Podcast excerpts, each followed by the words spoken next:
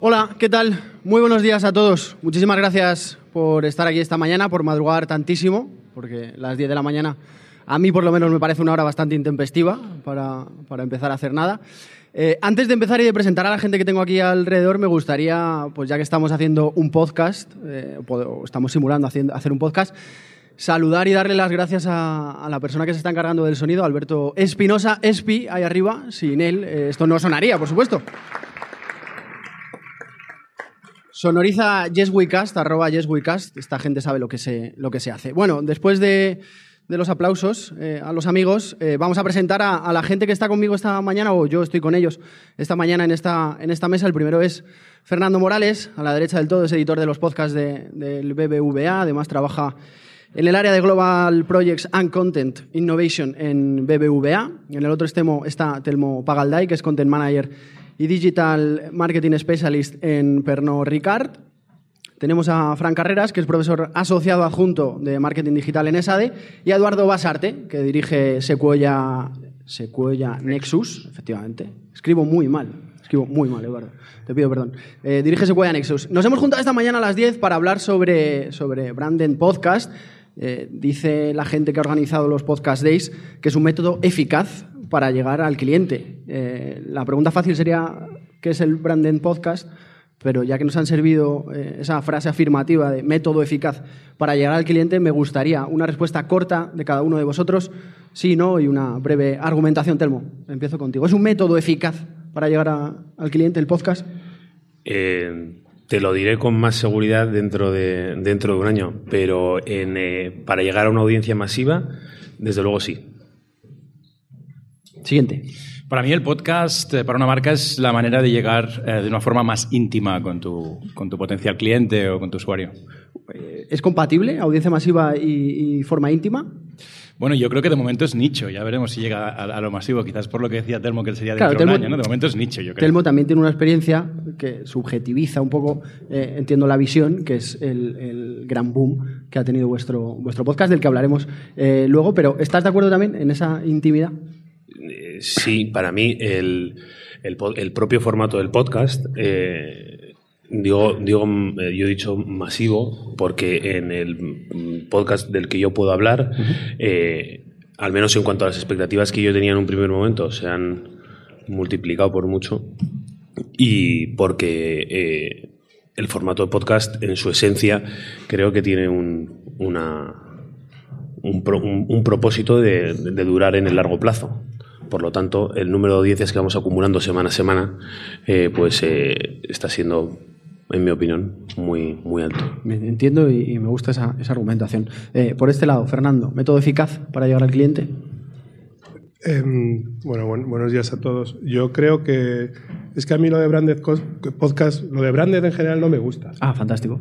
Sea, entonces, lo siento. ¿eh? Por, pues hasta aquí la mesa de Branded Podcast. Eh. No, es que yo creo que, creo, creo que lo has dicho tú, es, es generar contenido eh, y para nosotros, por lo menos, es generar un contenido en el que acercamos las historias que queremos contar en el banco a la gente que está usando podcast. Es decir, pero eh, no creo que nosotros nos dediquemos, en nuestro caso en concreto, a vender nada. O sea, de hecho, no lo hacemos. Es un contenido, nos gusta el formato, nos gusta contar historias y nos gusta estar donde está la gente. Me ha costado esta noche dormirme eh, y uno de los motivos yo creo que era la mesa de hoy. Y una de las preguntas que me ha surgido, y eh, estoy hablando en serio, es esa, precisamente esa. Eh, si es más, pensaba sobre todo en ti, en BVA, que ya nos, conocimos y charlamos el año pasado, en si es algo más complementario también como para aportar al público o a los usuarios, en el caso de, del BVA, que ya tenéis una información extra también sobre lo que hacéis o dejáis de hacer. A, nosotros nos gusta mucho eh, pensar que somos útiles en lo que hacemos. Eh, y la utilidad la tiene que encontrar el que está al otro lado, en este caso de, del teléfono, donde lo está escuchando. Entonces, para nosotros es una métrica de éxito si conseguimos ser útiles y la utilidad para cada uno depende de, de, casi del momento del día en el que se encuentra. O sea, puede ser, necesita cosas de educación financiera, puede ser, necesita relajarse, puede ser, necesita temas culturales, necesita temas de ciencia, es decir, y ahí nosotros intentamos todo el abanico amplio de actividad que tiene el banco trasladarlo a, a nuestros podcasts. Por aquí, ¿método eficaz o no? Eh, sí, o sea, yo, yo creo Eh, a ver, cuando hablamos de eficacia tenemos que ver a quién nos estamos dirigiendo, ¿no? Un poco lo que, lo que estábamos comentando ahora. Eh, yo creo que es muy eficaz y porque tiene unas características que por más veces que lo repitamos eh, no está de más y es que puedes establecer una relación directa con la persona que te está escuchando y una relación inmediata. y eso te permite que sea un formato muy flexible y, y que puede crecer de una manera muy sencilla si pegas con la tecla. Eh, entonces, esto no es muy fácil decirlo, pero luego cuando te pones a hacer cualquier proyecto de contenido eh, es bastante eh, complicado de lograr. O sea, tiene la suficiente versatilidad y flexibilidad como para poder lograr muchos más objetivos más allá que estoy de acuerdo contigo, más allá de vender o dejar de vender algo. O sea, esta vez es una conexión y yo creo que las marcas, todas, estamos interesados en hacer eso. Hablaba Molo eh, con David al principio en la, en la presentación, eh, que ha tenido lugar un poquito antes de que nos sentáramos aquí, en eh, un estudio que, de Estados Unidos que decía la cantidad de gente que afirmaba a través del podcast haber luego comprado el producto que se anunciaba o que se comentaba en el podcast. ¿Tenéis vosotros esa sensación también? ¿Que es una posibilidad clara de que aumenten las opciones de venta o es otra cosa? Mm, en mi opinión es otra cosa totalmente distinta. Si, estamos hablando de podcast como un formato mm, para conversión en ventas, eh, yo creo que no es la vía para llegar, ni cerca. Si estamos hablando de podcast como una herramienta para construcción de marca, eh, para aportar valor al usuario, para, llegar, eh, para conectar con el, con el consumidor, con el usuario en un territorio común, como lo puede hacer BBVA con, con las temáticas que aborda o o como lo hacemos nosotros con, con Sigrams hablando de un estilo de vida, eh, ahí sí, pero ahí estás, eh, lo que estás haciendo es eh, construir otros valores fundamentales para marcas, especialmente en, nuestro caso marcas de, de, gran consumo con limitaciones legales a nivel a nivel publicitario, etcétera, pues evidentemente es una es una forma magnífica de llegar. Pero si, si la pregunta era ¿Haces un podcast, vendes más? La respuesta es no. ¿Y eso es fácil de explicar? En las empresas, eh, vamos a hacer un podcast para seguir construyendo marca y afianzando clientes. ¿Eso es fácil de explicar o cuesta? Eh, en nuestro caso, eh, es, muy es fácil de explicar que, tiene que haber un proceso de construcción de marca. Que utilices el podcast o no, eh, pues hombre, el podcast por ser innovador o no tan, o no tan popular dentro de, los planes de medio y de los planes de contenido de, que utilizan las marcas, pues hay que explicarlo con más detalle.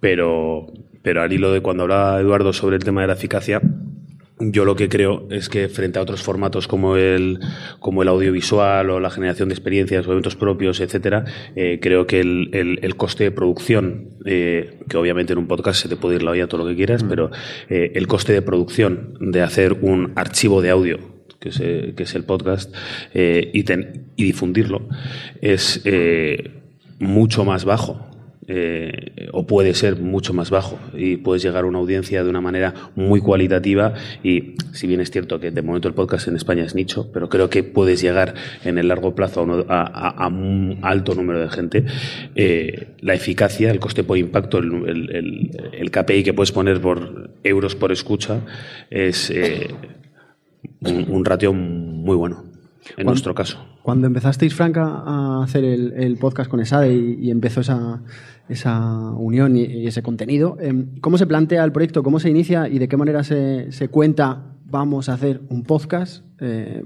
para hablar de esto? Pues te voy a contar la historia de la Génesis, es muy fácil. Yo escuchaba mucho podcasts americanos y en, bueno, un profesor norteamericano, de hecho, vino a España y me dijo, ¿has escuchado el podcast de Tim Ferriss? Y yo no sabía cuál era, luego descubrí el de Alec Baldwin. Y escuchando el de Alec Baldwin, el de Here's the Thing, escuché que un anunciante era una escuela de negocios y dije, ostras, yo trabajo para una escuela de negocios. Y pensé, claro, según el tema que trates puede ser muy interesante para el nicho de personas que les interesa el tema. Yo en aquella época tenía un programa de radio y cada vez que traía un invitado importante me cortaban a los 15 minutos. Dije, esta es mi oportunidad. O sea, si hago un podcast, puedo entrevistarlos durante una hora y media y nadie me puede decir nada. Entonces, bueno, tardé seis meses en convencer a la casa de que me dejaran hacer el podcast y de que lo patrocinaran. Buscamos un patrocinador de difusión, que es Forbes, que nos ayudaba a darle visibilidad, porque en aquella época no había mucho, y me dijeron adelante. Entonces yo empecé y me obligo una vez al mes a verme con alguien mucho más interesante que yo y tener conversaciones largas. Y tengo que decir, que es por eso por lo que es muy íntimo, que tengo entrevistas que el momento más interesante pasa en el minuto 50 y se van a una hora y cuarto y mis oyentes les encanta. Entonces, también es un lugar que es muy bueno para nichos, porque el mío es muy de negocio, pero si te interesan los negocios, no hay ningún programa de radio que pueda dar lo que puede dar un podcast. Y eso es lo que nos ha dado. Nos ha dado posicionamiento, porque el que lo descubre, descubre un lado de la escuela que no conocía, y a mí me está dando fidelización con los alumnos. Yo estoy en clase y digo, mira, este tema de influencers no lo puedo explicar aquí porque no hay más tiempo, vete al episodio de Inés Arroyo, que en una hora lo explica súper bien. Y entonces tengo alumnos que me siguen después y siguen en contacto con la escuela, con la experiencia, y ya incluso se lo doy de pre lectura. Me dicen, envíales lecturas. Digo, no, les doy un podcast que se lo escuchen y vienen a clase ya conociéndome y eso es fantástico. O sea que tiene esos dos lados, posicionamiento por un lado para desconocidos y fidelización para los que ya son clientes. Y nació así, copiando en Estados Unidos, como hacemos muchas cosas en este país también. y tampoco pasa nada. Si, No, lo hacemos, absoluto. si la copia es En buena. Eh, ¿y, y cuáles eran los problemas o los inconvenientes que te, que te decían en, en la escuela? No, al principio era, bueno, si tú crees que esto puede funcionar, ¿cuánto, lo que decía él, ¿no? ¿Cuánto cuesta? Dije, yo soy músico, yo tengo un iPhone, es que lo hago con el iPhone además, ¿eh? O sea, yo me compré un micro de, de 12 euros en, en Amazon y me da vergüenza decirlo, pero es la realidad. Yo no soy tan ¿no? profesional como muchos de vosotros y voy a las entrevistas con el móvil, porque creo mucho que el móvil es un arma de creación masiva que nos ayuda muchísimo. Entonces se lo puse muy fácil, les dije, es solo mi tiempo y, y que me dejéis hacer. Y la verdad es que me dieron libertad y enseguida vieron bueno, que les gustaba el resultado. Y ahora me consta que hay programas que estamos lanzando, especialmente de digital, que ya se lanzan en vez de con un blog, con un podcast, que son ya todos los profesores hablando. Este es el primer año que lo hacemos con el InDigital y me parece una iniciativa fantástica, que yo también soy profesor, pero no ha salido, mí, no ha salido de mí, ha salido de la escuela. ¿no? O sea que no fue difícil por eso, porque como decía Telmo, no es caro, no es complicado y no es arriesgado, porque hay poca gente ahora todavía escuchando. Evidentemente crecerá, ¿no? Pero yo creo mucho en el potencial del nicho, y lo digo siempre cuando hablamos de Internet. Entonces, el podcast es perfecto. Porque, sinceramente, cuando te pones a escuchar la radio hablada y pones la radio, tienes que escuchar las mismas tertulias hablando de la misma política, y el que descubre que cuando va a correr o cuando conduce puede escuchar un podcast de algo que le interesa, ya sea coser, negocios, economía, eh, música, estilo de vida, esa persona luego se fideliza y tiene esa ventaja también. Cuando te descubren con un episodio, descubren todos los anteriores. Entonces, cada vez que consigo un nuevo invitado, consigo un público nuevo, ¿no? Entonces, bueno, llevo dos años y medio y poco a poco va creciendo. Todavía no hemos vivido esa explosión en la que yo esperaba llegar a tiempo, ¿no? Pero yo creo que llegará porque en otros países ya ha pasado. Eduardo, hablaba Frank de los jóvenes, de, sus alumnos, de, de un público, comentaban también en la presentación, eh, han utilizado la palabra millennial. Eh, pongámosle el adjetivo que sea, pero pensemos más o menos en una franja de edad entre 18 y, y 25 años aproximadamente. ¿Es más fácil a través de estos contenidos, por vuestra experiencia, eh, acceder a ellos, eh, impactar en ellos? A ver, sí, o sea, yo creo que mm, simplemente, o sea, de lo que estábamos hablando, una reflexión previa, te, te contesto. ¿eh? Yo creo que precisamente porque es un formato que, como estáis diciendo, es versátil, es regulable, no tienes que hacer una gran inversión, está empezando, casi nadie de los que están empezando en este negocio, los que estamos empezando, eh, estás mirando la rentabilidad inmediata. Precisamente por eso creo que hay una gran, eh, hay una gran oportunidad y la están aprovechando algunas de las marcas, aquí dos presentes, tres, eh, eh, para poder eh, comunicarse directamente con, con el público que se quieren comunicar. O sea, es una, una oportunidad eh, dorada para poder generar contenido, precisamente branded content, o sea, que no te quieran vender nada, sino simplemente acoplarse a tus, a tus necesidades. Entonces, eso lo, lo estamos viendo. Con respecto al, al público joven, eh, los hábitos de consumo, Evidentemente, hombre, todo puede pasar, ¿no? Pero todo hace indicar que todas las estadísticas que tenemos y todos los estudios eh, son gente que consumen este tipo de este tipo de contenidos, ¿no? Nosotros por nuestra experiencia también lo sabemos directamente. Es un comportamiento que sí que tiene ciertos paralelismos, no digo que sea igual, pero me lo ha recordado precisamente lo que has dicho tú, que a la gente no le importa escuchar un podcast de una hora y media si le resulta algo interesante, y es un poco algo parecido a lo que mm, pasa con, con el vídeo en digital, que siempre se dice, no, tienen que ser cosas cortas, tal. Bueno, nosotros tenemos la experiencia porque tenemos una multi-channel network de YouTube, gestionamos canales de YouTube de todo tipo, y cuando las cosas funcionan, pueden durar una hora y media, dos horas, tener un episodio encadenado detrás de otro. Entonces yo creo que el modelo de consumo de la gente del rango de edad que has dicho tú y la gente también incluso un poco más joven, eh, de menos de 18 años, va por ese camino. Es decir, eh, va por el camino de que buscan eh, fuera de los medios tradicionales. Esa es la realidad. Entonces, estos formatos, la gente que se sepa posicionar ahí y que dé con las teclas de los contenidos, pues va a pasar lo mismo, intuyo, que lo que ha estado pasando, pues, por ejemplo, con YouTube, por poner un ejemplo, un ejemplo que tenemos a mano y conocemos todos. Yo, quiero añadir una cosa que no, que no he dicho antes clara. ¿eh? La media de edad de mis alumnos son 45 años. Yo soy profesor de Executive Education. Ah, bien. Pero es verdad que el episodio más popular que tengo era con una influencer de, de 25. O sea, al final también es verdad que hay más público joven. Pero también hay gente de edad más avanzada escuchando podcasts encantados. Yo, yo en mi caso, veo los datos de, de Sociodemo y tal, de, de, de nuestro podcast semanalmente.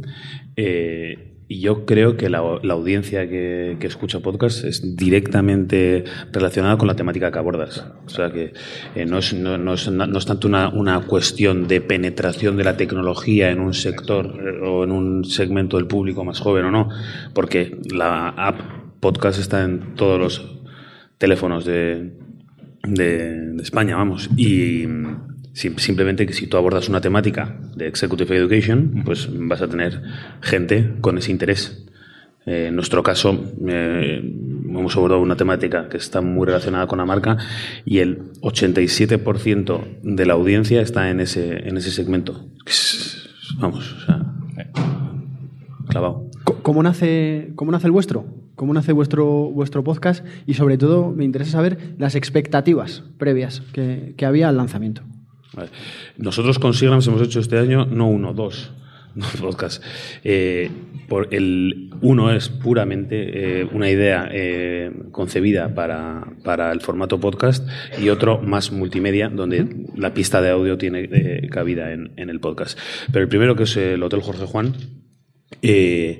está, lo hemos hecho de la mano de Javier Aznar, que es un escritor, periodista de Vanity Fair eh, y él, lo que, que, yo le conozco mucho y, él, leo siempre lo que escribe, y él escribe sobre una temática que es muy afín a, a la estrategia de nuestra marca, que es un estilo de vida y nosotros como, como Sigrams, como una, como una marca de espirituosos, vendemos eh, un estilo de vida. Eh, y, Javier pues habla mucho de, de, aspectos de gastronomía, de viajes, de mm, ropa, de experiencias, de reflexiones.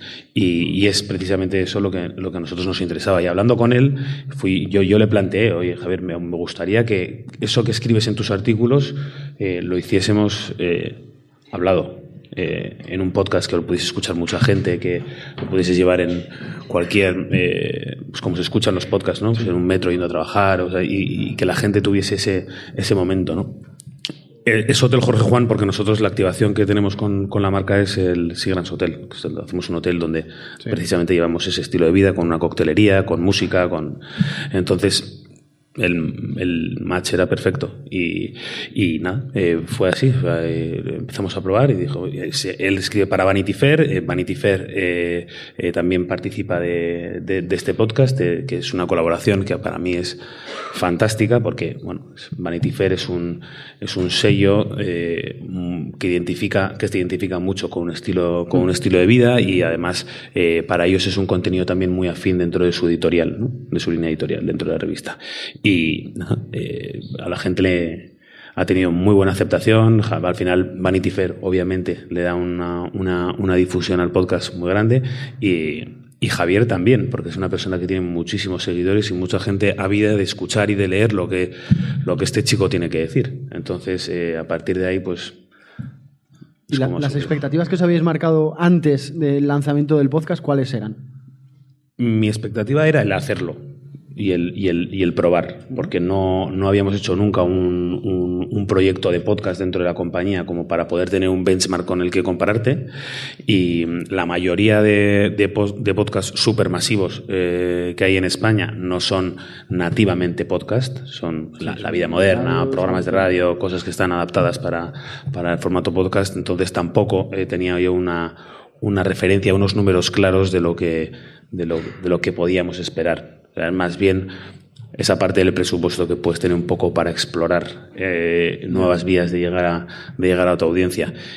Y honestamente, eh, no es un coste de producción que sea hacer una experiencia en realidad virtual o eh, un spot de televisión, sino que es algo tan los, sencillo los, también experimentos con gaseosa. Sí. Eh, en BBVA, Fernando, eh, ¿cuándo os planteáis el decir, vamos a hacer podcast, vamos a eh, explotar esa vía para llegar a nuestros clientes y darle otro, otro contenido eh, alternativo y, y también otra, otra información? Pues eh, empezamos a, a pensar en forma. Está Reyes por ahí, que es mi compi con la que hacemos todo, y Chus, que es el técnico, que yo también pido un aplauso por los técnicos, porque nos salvan la vida, vamos. Sí. Eh, un aplauso para Chus también, por favor. Eh, nosotros em- empezamos eh, en, en junio del 17, creo. Nos lanzaron. Tenemos la suerte de tener unos jefes muy divertidos que les gusta lanzar retos. Y, y Reyes está desde el principio en, en ese proyecto. Yo entré un pelín después. Y era de. Hagamos podcast, ¿no?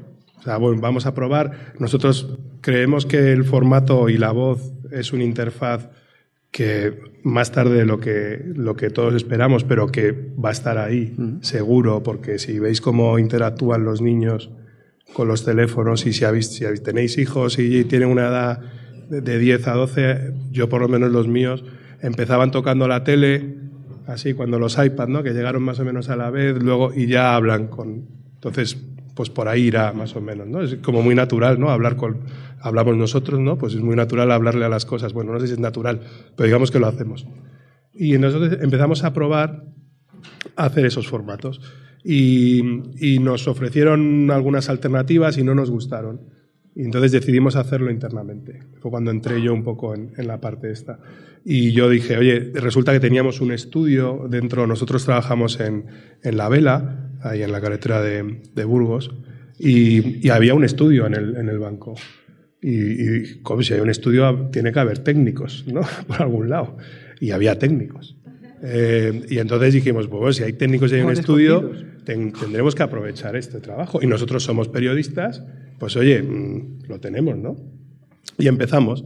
Empezamos con Blink, que es el, el programa de Reyes, y empezamos a, a- y fue como la primera prueba y funciona, es un programa que es semanal y que funciona súper bien, y a partir de ahí nos fuimos animando. Como nosotros trabajamos en holding y, y damos, o sea, nosotros trabajamos en España, pero trabajamos para todos los países donde está el banco, uno de los objetivos que teníamos nosotros también con esto es eh, globalizar el proyecto. Entonces, casi todos los países donde el banco tiene presencia ya hemos lanzado podcasts locales, ¿no? en Estados Unidos, en México, en Perú y en Colombia, de momento. Y, y- y para nosotros el formato, os decía, o sea, verdad que el coste de producción es, es, es bastante relativamente económico eh, y además gratis. es una... ¿Perdón? En tu caso, gratis, ¿no? Bueno, es el trabajo de cada uno de nosotros, Sí, gratis, yo gratis. Yo intento cobrar todos los meses. No, pero además Pero recuerdo, sí, no, es broma, es broma, es broma. recuerdo sí. que el año pasado, si no me, si no me equivoco, eh, decías que los hacíais sacando ratos de, de vuestras propias jornadas laborales. Sí, pero, pero eso dicho así, parece que estamos allí todo el día trabajando. No. Pero, pero mm, o sea, lo que, lo que hemos hecho es intentar organizar dentro de- del Departamento de Comunicación y en todas las áreas, o sea, y en el resto de, de departamentos de comunicación del banco, en, en el resto de países, es dedicar gente que a una parte de su tiempo se lo dedique al, al formato. Eso es. Y, y se lo, al final nosotros, esto nace eh, eh, de un proyecto previo que es BBA.com, que, que fue cuando yo me incorporé al banco, que lanzamos, que es crear contenido o sea, con una premisa clara y es, eh, el banco tiene muchas cosas que contar y no todas las cosas eh, las puedes contar en los medios porque los medios tienen su propia agenda y tal. Entonces nosotros vimos que había hay un hueco para contar nuestras historias. Por supuesto no es contra nadie, sino hay más cosas que contar, las hacemos. Y a partir de esa historia, nosotros digamos que hemos generado una, una capacidad de generar contenido en, la- en la- en los departamentos de comunicación muy interesante. Y entonces el podcast no deja de ser un formato más, que además es muy divertido y que además te genera, eh, pues hombre, te, te- te- despierta, ¿no? Porque tienes esas obligaciones de, digamos que tienes un cierre, ¿no? Es tu programa, en el caso de Reyes, que es semanal, pues oye, ahí la ves sudar para cerrar la parte de producción que no se ve, que es, que es muy divertida, pues muy dura. Y todos los que hacéis podcast lo sabéis. O sea, es decir, leches. Lo peor, bajo llego, mi punto de no vista, llego, es lo tal. peor y lo más difícil. Que no llego, que se me cae el invitado, que se me cae el tal. Entonces, y ahí nosotros trabajamos, de, ahí sí que lo hacemos nosotros todo. Y eso es fenomenal. A mí, por lo menos, me parece que es un retazo Sí. y creo que nos está quedando un producto eh, muy, muy serio en el sentido de muy profesional, en el que yo creo que ya estamos nosotros también, porque ya llevamos casi dos años, en un proceso de empezar a ver y a reflexionar eh, qué hay que dejar de hacer y qué hay que hacer distinto y hay que, que hay que cambiar y que hay que mejorar, ¿vale? O sea, porque el formato es verdad que te ofrece la posibilidad de estar ad infinitum Sí. haciendo cosas, ¿no? Y No sé si te lo pregunté el año pasado, pero eh, en este tiempo, siempre que he pasado por la vela, eh, siempre pienso en a quién se le ocurrió montar un estudio de radio en un edificio corporativo de un banco. No sé si lo sabes, no lo sabes. sé. Pues Pero también hay un un estudio de televisión y hay un auditorio. O sea, es decir, al final es un sitio donde trabajamos 7.000 personas. Eh, muy bien pensado para que estés allí a gusto trabajando. Entonces, pues tienes muchas cosas. Oye, desde Secuoya, ¿cómo veis el podcast? Sobre todo a futuro. Eh, el año pasado, eh, lo, he dicho ya en varias ocasiones, eh, estuvo aquí Fernando hablando en una mesa que decía algo así como empresas que se acercan o se han acercado al podcasting. Este año hablamos de un método eficaz para llegar al cliente. Creo que la manera de plantearlo es completamente distinta, es un paso más hacia adelante. ¿Qué creéis los cuatro, y empiezo contigo, que ha cambiado en este año para que el planteamiento de esta mesa sea tan distinto? Bueno, para nosotros lo fundamental que, ha cambiado, o sea, nosotros desde Sequoia Nexus nos dedicamos de manera genérica a trabajar proyectos de contenidos con marcas y lo que ha cambiado es que justamente hemos empezado nuestro primer proyecto con CaixaBank Economía Cotidiana, lo lanzamos en abril y entonces eh, hemos descubierto, o sea, algunas de las personas del equipo y, mm, ya lo conocíamos, seguíamos los podcasts, pero hemos tenido la ocasión realmente de meternos en esto. Viniendo desde, desde el mundo más de, digamos, de, de la producción audiovisual, eh, también se habían hecho cosas de, de este estilo, pero nunca en el mundo del podcast. Entonces, para nosotros es eh, una entrada en, este nuevo universo en la que queremos un montón, no solamente a nivel de, de branded content, un poco lo que estamos hablando hoy, sino en otros formatos, ¿eh? también eh, formatos de ficción eh, y otro tipo de, historias que estamos probando y que tenemos varios eh, proyectos preparados para lanzar. Entonces, eh, la evolución que vemos es un poco lo que, lo que estábamos comentando ahora, o sea, el tema de la voz que, se une de manera natural va a crecer. Lo que no sabemos, que también comentábamos antes ahí, atrás, es cuándo va a hacer el boom en el que se convierta en una cosa que usa todo el mundo, pero es de estas cosas que tiene pinta que no va a tardar mucho. Entonces nosotros queremos estar ahí y yo creo que si el año que viene nos volvemos a sentar aquí habrá habido una gran evolución. Estoy, o sea, estoy seguro que los próximos dos o tres años van a ser claves. ¿Y vosotros, Frank, Telmo, qué, qué- qué pensáis que, que ha podido cambiar en este tiempo? Yo lo que he observado que ha cambiado en este año es que hay más voces. Tengo más colegas, más personas eh, de mi entorno que han empezado a hacer su podcast. Eso también es más oferta, ¿no? Y yo quería hacer una pregunta. ¿Cuántos de los que estáis en la sala sois periodistas? Levantar la mano. ¿Vale? Y lo que estoy viendo, gracias, es que el que tiene aquí la buena noticia es el periodista, porque cada vez van a haber más marcas con estudios de grabación, con necesidad de, de gente que sepa producir y con historias que contar. Y yo creo que esto es una de las cosas que también nos va a llevar a que el público también tenga más a- afición, ¿no? Porque cuando empiezas a poder escoger entre más cosas, lo mismo que ocurre con los blogs o lo mismo que ocurre con las redes sociales, pues mucha más gente pasa más tiempo haciendo esto. Los que estéis trabajando para emisoras de radio tradicionales, bueno, estos eh, os reinventáis o a lo mejor alguno se queda sin trabajo, pero por lo demás habrá muchas oportunidades, estoy seguro. Tampoco, tampoco creo que sea cuestión de amargarle a nadie el fin de semana. No, al contrario, yo estoy hablando en positivo. Telmo, ¿tú qué crees que ha cambiado en este tiempo? Eh, no lo sé, yo creo que ha cambiado la, penetración de, del- de aplicaciones, de Apple Podcast, de Evox, de, eh, de todas las formas de, de llegar a la gente. Al final el podcast, eh, yo lo estaba pensando y nosotros hace muchos años teníamos una cosa que era Radio Malibu Boom, ¿eh? que, que también lo escuchaba mucha gente y tenía cabida y al final era lo mismo. Lo que, es- lo que pasa es que se distribuía de una forma, de una forma diferente. Y, y como se distribuye de una forma diferente y como tiene menos barreras de entrada que, que el tener un programa de radio o el tener un, un periódico o el tener un canal de televisión, yo lo que creo es que va a ocurrir lo mismo que ha ocurrido con YouTube. Que todo aquel que tenga algo que decir tendrá una audiencia, porque la gente no mira si es periodista el que está detrás, si es un profesional de la comunicación o es un youtuber que juega muy bien al Fortnite. Correcto. O es un... Todo, entonces creo que es algo que tu ejemplo además es magnífico. Con 12 euros de micrófono y un, y un iPhone eres capaz de crear una pista de audio. Y además eh, ya va a llegar el típico que sabe meterle efectos de sonido, eh, que va a hacer una, una, entrevista por teléfono y tal, y te va a quedar un programa editado, creado de, con una calidad brutal, sin apenas coste, y lo vas a distribuir de, en, en, en, estos, eh, bueno, pues, en, en, estos dispositivos y al final es gente de nuevo, no profesional, pero que tiene algo que decir, que es experta en, en algo, con que simplemente que la gente le sigue y va a conseguir audiencias masivas y va a ser capaz de monetizar eh, ese contenido. Y volveremos a...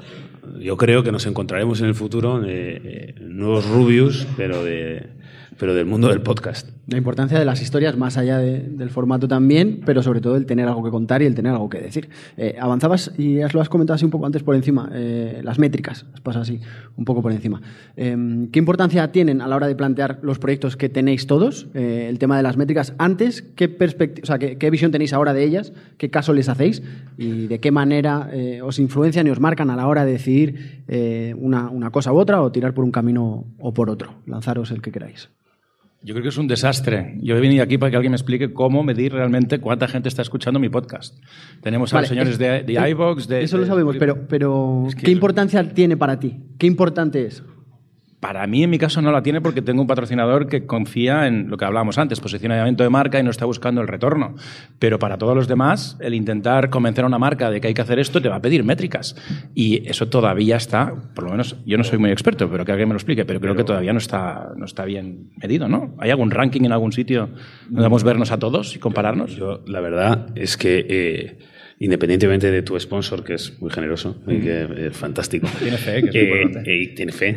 Eh, para tu mejora continua, uh -huh. el saber si un, si un podcast te funciona mejor un miércoles o un domingo, si eh, hablo, hablo lanzamiento, ¿eh? porque luego ya obviamente está el long tail, pero eh, o si es un formato más largo o menos largo, si estás llegando realmente a la audiencia que, que te interesa, porque tú das por hecho que el que te escucha es un tío de 45 años y probablemente en algo como, eh, como lo que pueda contar -huh. seguro que lo es pero si no tienes esa información que te corrobora que, que estás quejo. llegando, es lo que yo en mi caso no me quejo porque recibo eh, dos, dos, informes, pero uno de estos señores de aquí que son Yes Wecast, eh, donde tengo un, un Excel donde tengo absolutamente toda la información de todo de, del performance de cada uno de los podcasts por número de escuchas, segmentación, nacionalidad, eh, todo lo que quiero.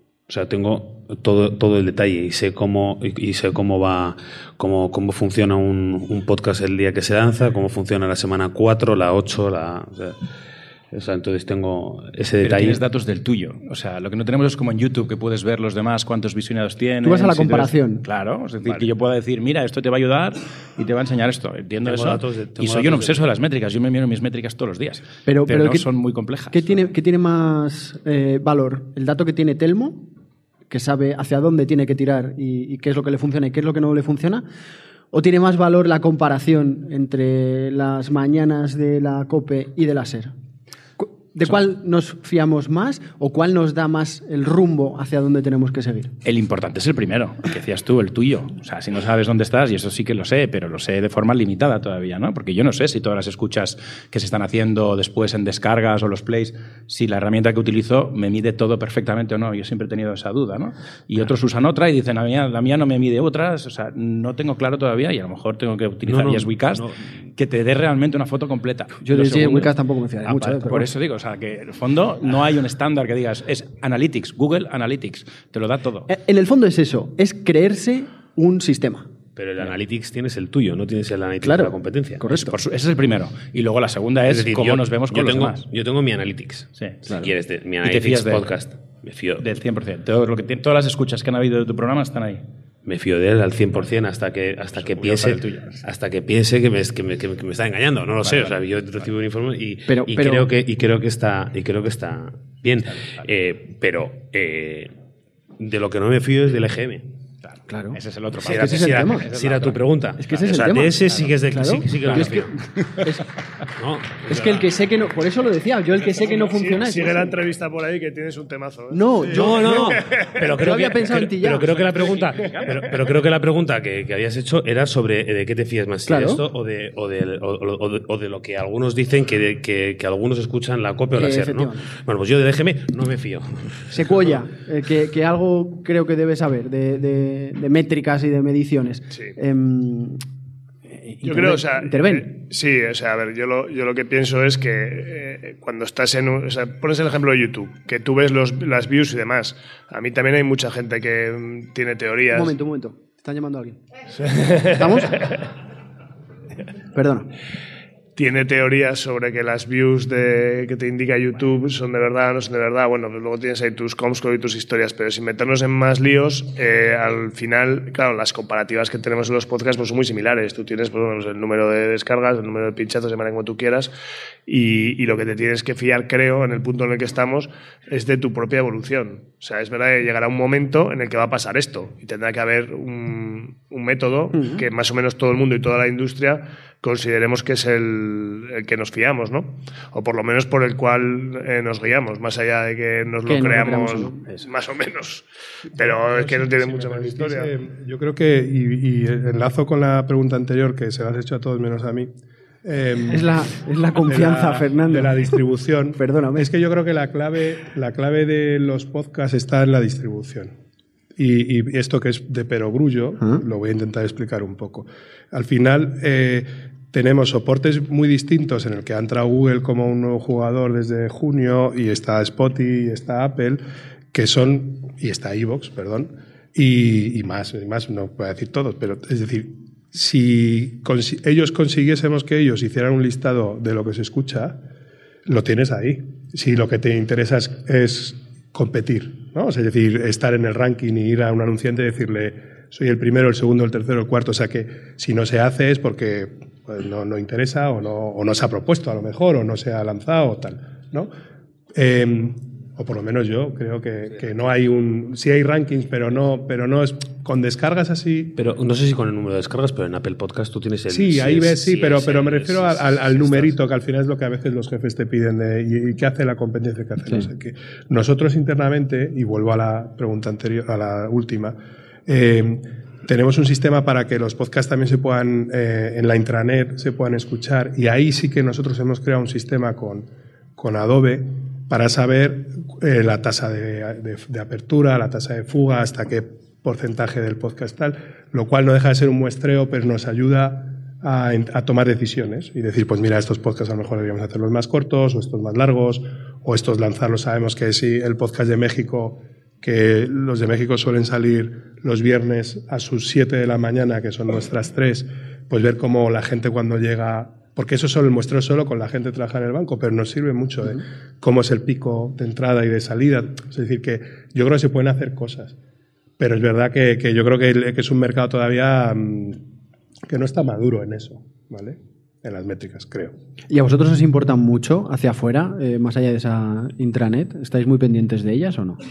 Bueno, las sí, claro, las tenemos, claro. Y, y sí, o sea, sí nos importan. Eh, te tienen que ayudar a tomar decisiones las métricas. Es decir, al final esto es un esfuerzo, es un tiempo, es, es un trabajo que hay que intentar eh, optimizar. Entonces, eh, yo es lo que os decía que hemos pasado esa fase de casi amateur, ¿no? En la que empezamos todos con muchas ganas y yo creo que tenemos que dar un paso, que es en el que estamos intentando medir porque nos interesa saber, o sea, optimizar los, los recursos no son infinitos. ¿eh? Eh, Efectivamente. No hay, eh, lo decías tú, eh, patrocinadores a las que les importe tampoco, ¿no? es más la marca. Yo, Eh, yo- yo creo que el formato podcast todavía no ha entrado dentro de un plan de medios. Entonces, las marcas masivas, sea, las marcas, masivas, las marcas grandes que tienen un plan de medios potente, es muy raro, o yo no conozco, eh, eh, que tengan eh, una inserción publicitaria dentro de un podcast. A excepción de Telefónica, que sí lo tiene, por ejemplo, con, con Cowboys de Medianoche, pero porque es quien patrocina el programa que es de Radio, que es, otro- pero es otra historia, ¿no? No puramente en un programa nativo de podcast. Fundación el Telefónica día, hace podcasts muy chulos, ¿eh? el día, seguro, el día que, mm, que alguien eh, invierta dinero en características publicitarias, eh, las, las métricas evolucionarán muy rápido. ¿Tú crees que va lo primero antes que lo segundo? Yo eh, creo que si tú no tienes unos datos a los que un anunciante es una agencia de medios lo justifiques que eh, la inversión publicitaria en ese formato te va a dar resultados, nunca vas a vender eh, tu podcast como un soporte publicitario. Si, si tu podcast tiene un- una, una audiencia, me da igual, de medio millón de escuchas semanales, si yo soy el que hago un podcast de- con, con una audiencia de medio millón de escuchas semanales, igual de repente digo, joder, y si esto se lo digo a alguien que le interese mi medio millón de audiencia semanal, eh, pues igual me da un dinerito por, por hacer esto. Y me profesionalizo y me. pues, como, como ocurre, como ha ocurrido en YouTube, como ha ocurrido en todos los nuevos medios que van apareciendo gracias a la tecnología. Entonces, eh, a esa persona yo le tengo que dar el detalle de quién me escucha, cuánto tiempo me escucha, en qué momento deja de escucharme, eh, con la frecuencia de uso, a qué hora me escucha, eh, pues todo ese tipo, y eso son métricas. Hablando de, marca y de creación de marca, y mm, la opinión de, todos me apetece, ¿pensáis en el español o el castellano eh, como idioma global para trascender fronteras? O sea, ¿creéis que os abre posibilidades fuera? Eh, vosotros también hacéis eh, podcast en otros idiomas, pero eh, hablando del castellano y del español, ¿os abre puertas también en, en otros países? Nosotros, con nuestras métricas, me parece que estamos en 150 países. ¿Alguien ha escuchado alguno de los podcasts del banco? Bueno, no se habla español en 150 países. Sí. Sea, pero mm, lo que yo no sé es esa, esa globalidad del proyecto, en el caso nuestro, tam- tampoco es, es decir, al final el posicionamiento de, si te pones puro, puro, el posicionamiento de marca BVA eh, le interesa donde opera, ¿no? Donde trabaja. No le interesa en países donde no está a priori, ¿no? Entonces tampoco es, es como cuando en las páginas, yo que soy muy viejo en, en las webs, era, tengo no sé cuántos millones de usuarios ya, pero ¿de dónde? No, pues unos están en Vietnam, pero no me hagas explicarte por qué. Y otros están en. Es decir, ese tipo de cosas, pues tampoco beneficiarían a la comercialización de un, de un podcast. Si Seagram tiene un interés en hacerlo en España, pues querrá que esas descargas sean en España, no sean en. salvo que el proyecto lo internacionalice y entonces te interese más. O en otros países de habla latina, o no sé, pero. eh, en principio, claro, te ayuda a que la marca se conozca, por supuesto. Y siempre bienvenido. Perdón. Eduardo, ¿qué piensas Sí, sobre o sea, yo, yo creo que eh, o sea, no, no tiene una peculiaridad que lo diferencie de otro tipo de contenidos que viajan eh, a través de los... Sí que es verdad que sí, aquí, aquí hay una, una limitación que es el idioma, o sea, otro tipo de contenidos es verdad que el idioma no es tanta, tanta limitación, aquí sí.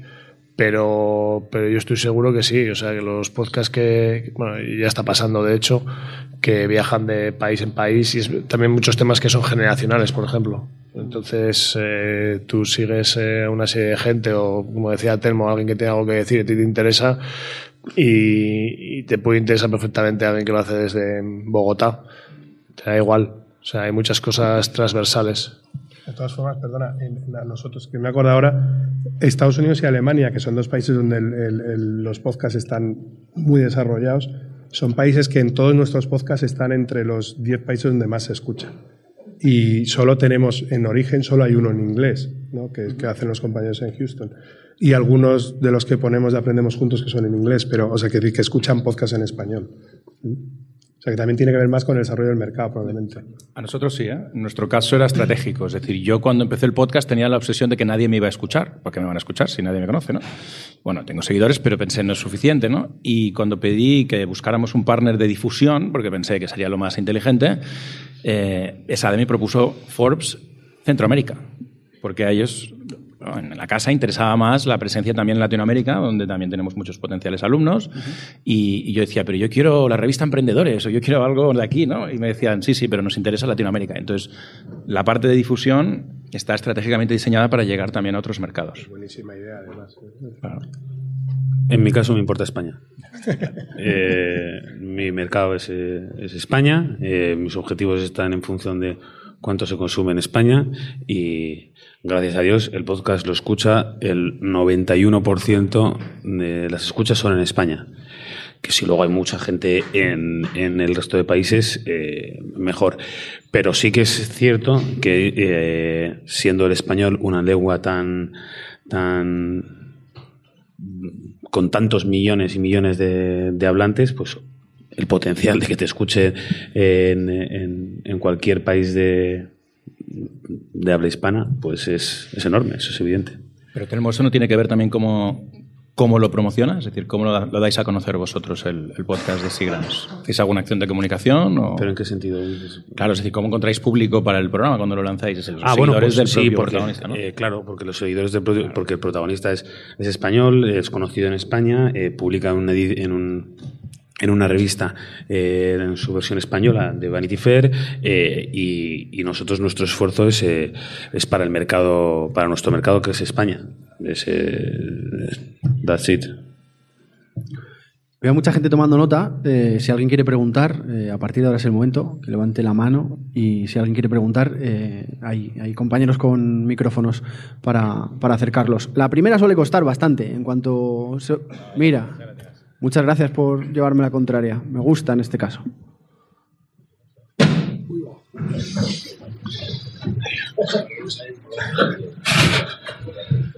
Buenos días. Me llamo Tony Sellas. Vengo de Cataluña, de la Universidad de Vic. Quisiera hacer dos preguntas concretas. La primera es, antes Fernando comentaba que, dentro de cada departamento de comunicación intentan que haya gente o personas específicas dedicadas a los podcasts del BBVA. Eh, no solo para Fernando, sino en general para aquellos que producen podcasts o para marcas o, o para su propia organización. La pregunta es, ¿qué perfil buscan eh, en cuanto a las personas que van a realizar esos podcasts? Me refiero a qué tipo de formación, qué tipo de trayectoria, si tiene experiencia o no en el mundo del audio, es decir, el perfil, perfil de las personas que específicamente se van a ocupar de uh, realizar, producir esos podcasts. Esa sería la, pregunta, la primera pregunta. Y la segunda es, ¿qué referentes tenían? Cuando se plantea, ¿Qué referentes tenían cuando se plantearon realizar un podcast? Um, hacer un podcast, hacer podcasting, conlleva una determinada concepción del podcasting, una determinada dinámica, una relación con la audiencia, unas prácticas. Y mi pregunta es, la segunda pregunta, ¿qué referentes tenían a la hora de plantearse hacer un podcast? Bueno, yo en la parte de, por lo menos yo sí que te pregunto, te contesto a la primera. Eh, nosotros lo que intentamos hacer es, eh, salvo Reyes, que ya os he dicho, y Chus, que sí que están dedicados 100% a los podcasts, eh, aunque bueno, siempre acaban haciendo otras cosas. Eh, el resto de gente eh, seguimos haciendo otras cosas. Lo que fuimos buscando aquí en España, en Holding y en el resto de países es dentro de los compañeros que cuando lanzamos la propuesta que, que la verdad que a todo el mundo le apetecía, fuimos hablando con compañeros que habían trabajado en radio antes. Casi todos al principio. Eh, es gente que tenía experiencia mm, audiovisual, muchos en radio y eh, lo que fuimos es ir amoldando un poco el programa a las... Porque yo creo que la clave de los, los programas, aparte de que el presentador tenga, o sea, sepa llevar las historias, sepa hacer un buen guion, sepa tal, es que la, las cosas que cuenten sean interesantes. Entonces, el, el, gran trabajo de producción es en conseguir tener eh, personas invitadas o gente que te acabe guiando el tema en el que lo que cuenten sea interesante y lo sepan contar bien. Y a veces eso eh, te puede incluso ayudar a que ciertas limitaciones, que yo creo que en nuestro caso no hay, no hay muchas, pero bueno, eh, los podéis escuchar y valorar vosotros, porque para eso se hacen. El, lo importante era que supieras transmitir y supieras contar algo y luego es verdad que luego el trabajo con, con, con, en el estudio también te ayuda a mejorar algunos problemas, algunas no, no, son en directo, con lo cual a veces también eso te da cierta tranquilidad a la hora de hacer las cosas, pero lo que buscábamos es gente con ganas de hacerlo y que no le implicase además estar todo el día en el trabajo, porque es algo que también tenemos que intentar respetarnos nuestros horarios y conciliar y estas cosas, ¿no? Es decir, que no se trata de que estés todo el día haciendo esto por mucho que te guste. Entonces, esa, esa fue nuestra idea. Dentro de los departamentos de comunicación, o sea, por ejemplo, el, podcast que hacemos en México, que lo hace nuestra compañera Carmen, o sea, es, es, un, es un cañón ese programa. O sea, Carmen tiene los tempos cogidos desde, es decir, es una maravilla de programa. Y así, y el que hace Reyes con Lartown, que no sé si lo conocéis, pues es un programón también. Es decir, tienes con dos presentadores, genera unas dinámicas, una, una eh, complicidad entre ellos que ya basada en casi dos años de programa, que hace que sea un programa muy ameno. Esa, esa, era nuestra idea, gente con ganas de hacer. Al principio era así, y ahora es lo que te digo que estamos en ese ejercicio de, bueno, vamos a intentar mejorar las cosas que todos sabemos que no estamos haciendo bien, ¿no? Ya me callo. ¿Alguien más tiene algo que aportar? Bueno, nosotros en, en, nuestro. Ah, perdón. Nosotros en nuestro caso lo que buscamos eh, en este formato y en los demás, pero en este en concreto fue eh, gente que supiese manejar eh, el lenguaje, que no es exactamente el mismo que se utiliza en otros formatos, y luego que sepa comunicar. Habitualmente suelen ser periodistas o gente que ha estudiado comunicación, pero mm, cada vez hay más que no tiene por qué. Y, y, como referente, bueno, referente teníamos unos cuantos de todo tipo y en concreto en el tema de generación de contenido de marca, vosotros sois un, un gran referente. O sea que es uno de los que nos fijamos. Me dicen que se puede hacer una pregunta más. Ahí arriba hay una mano, aquí hay. ¿Podemos hacer dos? ¿Que hay dos manos? Venga, vamos a intentar hacer dos. Buenos días, Buenos días muchas gracias. Eh, soy Lorenzo Gallardo y, si me permitís, voy a hablar un poco desde el punto de vista de, de, de la creación de contenidos. ¿no? Tres minutos. Lorenzo, que mi vida está en, en juego. ¿eh?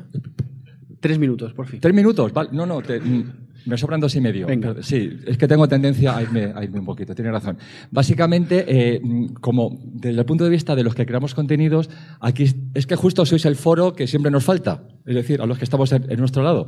Entonces, eh, más allá de la creación de, de, la creación de imagen de marca, de, más allá de, de la inserción publicitaria, los creadores de contenido siempre nos falta este paso que a lo mejor nos podías ayudar a, a explicar cómo se da especialmente en nichos, porque es un poco de lo que vamos, que los, que, los que quieren hacer podcast acerca del de mundo de la pocería industrial, por ejemplo. Bueno, ¿cómo convence a las grandes empresas de pocería de que esto tiene, de que esto tiene validez? Me ha sobrado tiempo, no sé, si, no sé si lo he explicado bien, pero he intentado que con el ejemplo de la pocería, que igual no es muy... Respuesta, respuesta rápida de uno de vosotros, os toca, gracias a ti. Eh, no conozco el sector de la pocería en detalle, pero eh, la, la, cuestión de convencer a, a, un anunciante o a alguien que apoye, entiendo, la producción de un podcast, que es lo que creo que es. Eh, es lo primero teniendo una audiencia que sean gente pues vinculada al mundo de la pocería, gente que baja al pozo, que o sea, no, no, es decir, que mucha gente de, un sector determinado, si es, si es el nicho, es decir, creo que es importante que la persona que vaya, que vaya a tratar esa, esa temática sea un, un, experto en ella y, siendo un experto en ella eh, tendrá una audiencia que consiga que consiga bueno, que consiga captar y vender a un tercero, ¿no? Si ese es el si ese es el ejercicio. Otra opción si es una persona que quien está desarrollando el contenido es, digamos, versátil, que puede hablar de diferentes eh, temáticas, es cuál es la temática a ese anunciante al que tiene llegada, de la que le puede dar un servicio de crear un contenido alrededor de él y, vender un proyecto como, como, pero no creo que tenga una particularidad el, el, el podcast. Lo mismo podría ser eh, un formato de televisión, un formato de YouTube o, o, lo que sea. O sea, yo creo que el proceso en cuanto a colaboración con marcas es exactamente el mismo que con cualquier otro, otro formato. Otra cosa es que el, el, insisto, creo que la, que la, que la parte de tener una, una producción no tan pesada como, como puede ser el audiovisual permite a gente que normalmente no podría hacer un proyecto de contenido de estas características hacerlo, porque es un micrófono y una difusión, pero es el proceso creo que es exactamente el mismo. Yo te voy a contestar muy rápido lo que yo hice que es lo que haría si estuviera en tu situación, que es buscar un modelo. Entonces yo iría y diría, pues en Alemania o en Inglaterra o no sé qué, pues están haciendo esto, se parece mucho, ¿Crees que algún día aquí lo tendremos igual? Sí, pues déjame probarlo. Y el primer coste, como he dicho, era un poco fácil, ¿no? Ponerle fácil, pero es, cuando tienes un modelo es mucho más fácil creer en ello. Si te lo estás inventando tú, que tengan fe en que te sea una buena idea, ya es más difícil, ¿no? Ya, hemos terminado. Fernando Morales, Telmo Pagalday, Fran Carreras, Eduardo Basarte, muchísimas gracias por este rato, por esta mañana, por ponerle foco a esto y por ponerle sonido. Alberto Espinosa, Espi, muchas gracias por la parte que te toca a ti también. Os invito a que sigáis disfrutando de los podcast days. Muchísimas gracias por haber estado este rato con nosotros.